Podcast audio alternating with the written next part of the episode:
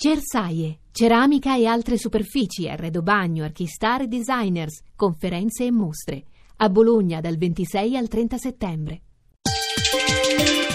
Chiave di lettura Buonasera da Alessandra Rauti, a chiave di lettura Noi del 58, breve manuale di storia recente uso di figli e nipoti, edito da Ancora, è l'ultimo libro del giornalista, scrittore e vaticanista del TG1 Aldo Maria Valli. Contratto lieve, competenze e cultura ci racconta gli ultimi 60 anni delle italiche vicende, intrecciandole con quelle personali. Ascoltiamo Aldo Maria Valli.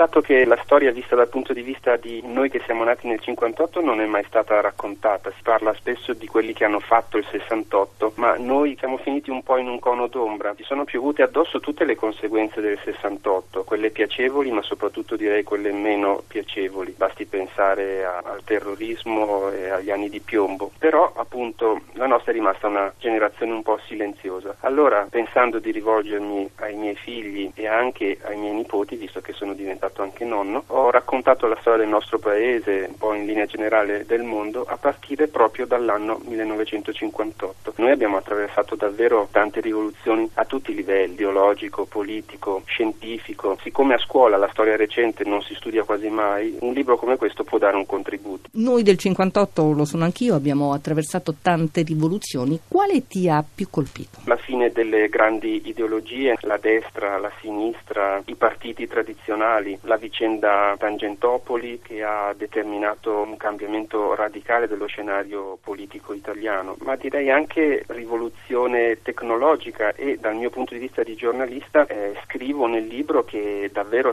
siamo passati da una sorta di, di preistoria al futuro applicato al nostro lavoro. Quando io ho incominciato a fare il correttore di bozze in un quotidiano, i giornali ancora si stampavano a caldo con la linotype, non esistevano i computer, non esistevano i cellulari guardandosi indietro veramente ci rendiamo conto che tutto è cambiato in un, in un modo profondissimo. Aldo Maria Valli, vaticanista del TG1, com'è cambiata la Chiesa? Eh, anche in questo caso credo che parlare di rivoluzione non sia inadeguato. Ancora conservo il ricordo di un prete che parlava dal pulpito. Ricordo ancora la messa celebrata dal prete con le spalle all'assemblea, sicuramente una delle ultime perché poi la nostra generazione è figlia del concilio e quindi dei, dei cambiamenti che ci sono stati da allora in poi. Pensiamo davvero a che cosa era la Chiesa prima del Concilio e che cosa è diventata dopo attraverso i pontificati di Paolo VI, poi il lunghissimo pontificato di Giovanni Paolo II, Benedetto XVI con la sua decisione di ritirarsi e ora Francesco e la presenza di due papi anche